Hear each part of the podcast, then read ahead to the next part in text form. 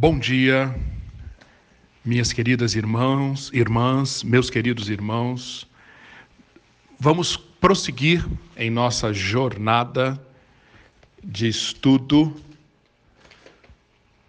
dos textos do Novo Testamento que falam sobre o fim.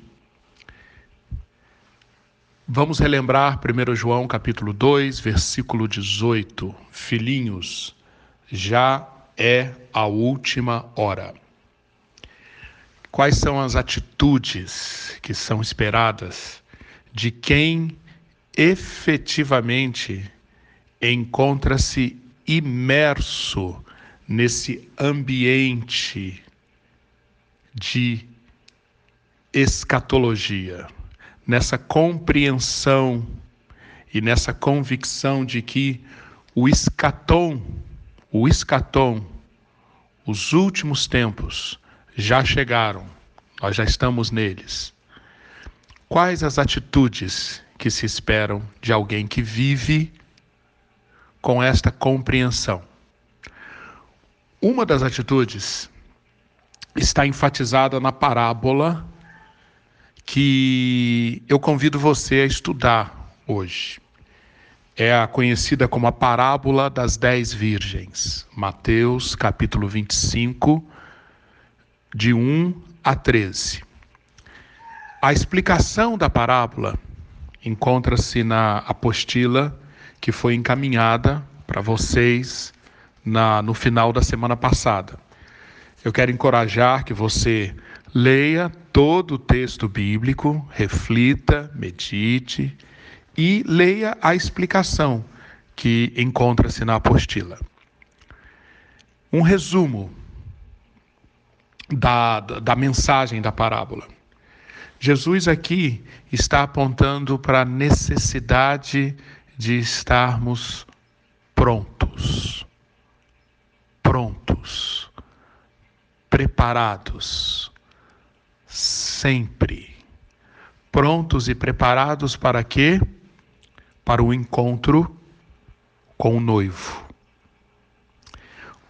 A parábola usa uma figura escatológica muito significativa, que é a figura do casamento.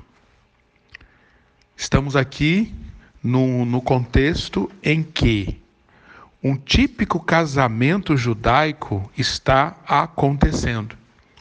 O casamento judaico, ele era composto de três partes. A primeira parte era um compromisso, um contrato formal feito entre os respectivos pais da noiva e do noivo. Na sequência, acontecia o noivado. Era uma cerimônia feita na casa dos pais da noiva, quando ambas as partes, a noiva e o noivo, faziam promessas mútuas se comprometiam a viver em aliança diante de testemunhas. E era ocasião também que o noivo dava presentes à sua prometida. E a partir daqui, considerava-se que o casamento já era uma realidade, já existia, já estavam efetivamente casados. Porém, o casamento só se consumava numa terceira etapa, que acontecia aproximadamente um ano depois do noivado.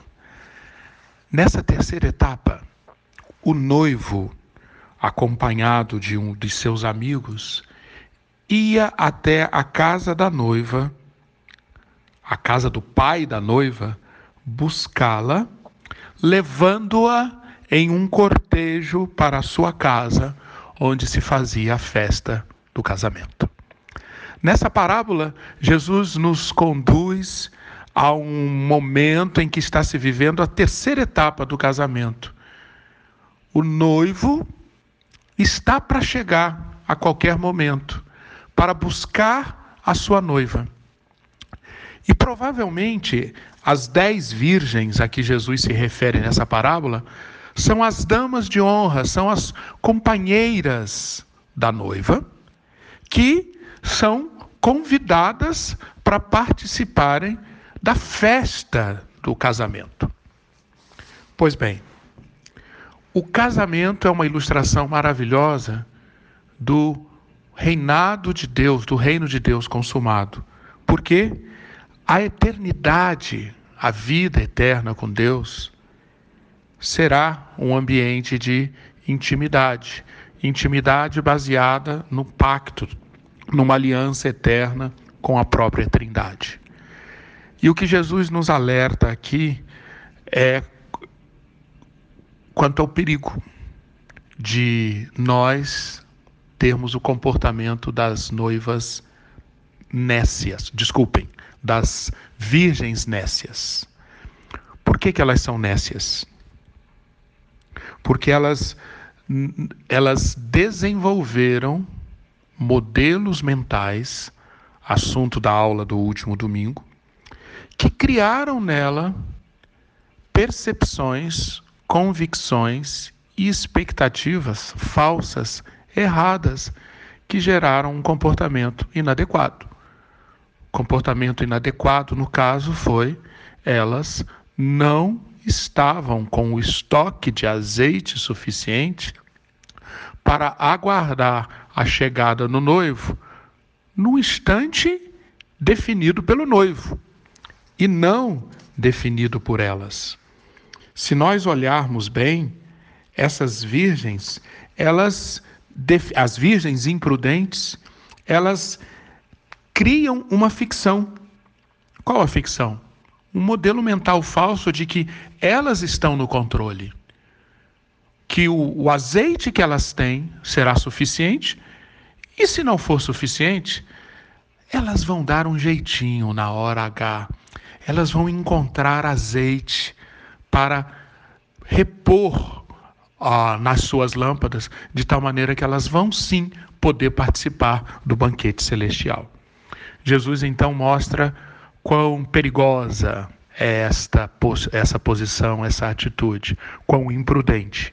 E Jesus então nos ensina, nos alerta e nos mostra como desenvolvermos a atitude de pessoas prudentes, Prudente nesse caso é quem está sempre pronto para a chegada do noivo. Eu quero então convidar você a ler esse texto, a refletir nele, a meditar e verificar qual dos dois tipos de virgens encaixa-se melhor na sua vida hoje: as prudentes ou as nécias?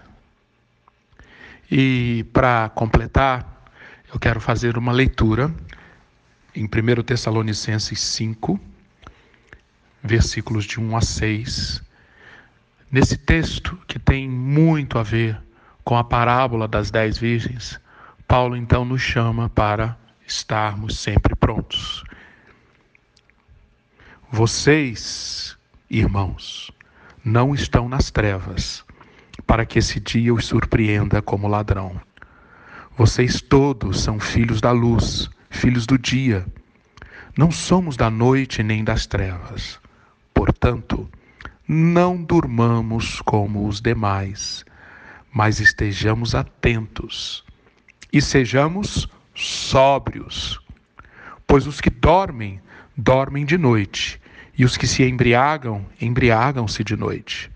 Nós, porém, que somos do dia, Sejamos sóbrios, vestindo a couraça da fé e do amor e o capacete da esperança da salvação. Porque Deus não nos destinou para a ira, mas para recebermos a salvação por meio de nosso Senhor Jesus Cristo. Ele morreu por nós para que, quer estejamos acordados, quer dormindo, vivamos unidos a Ele.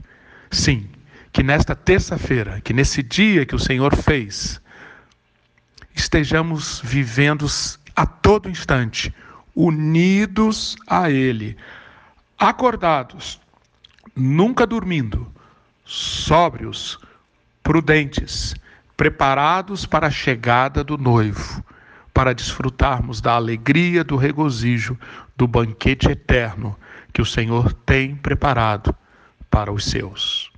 Deus nos abençoe. Amém.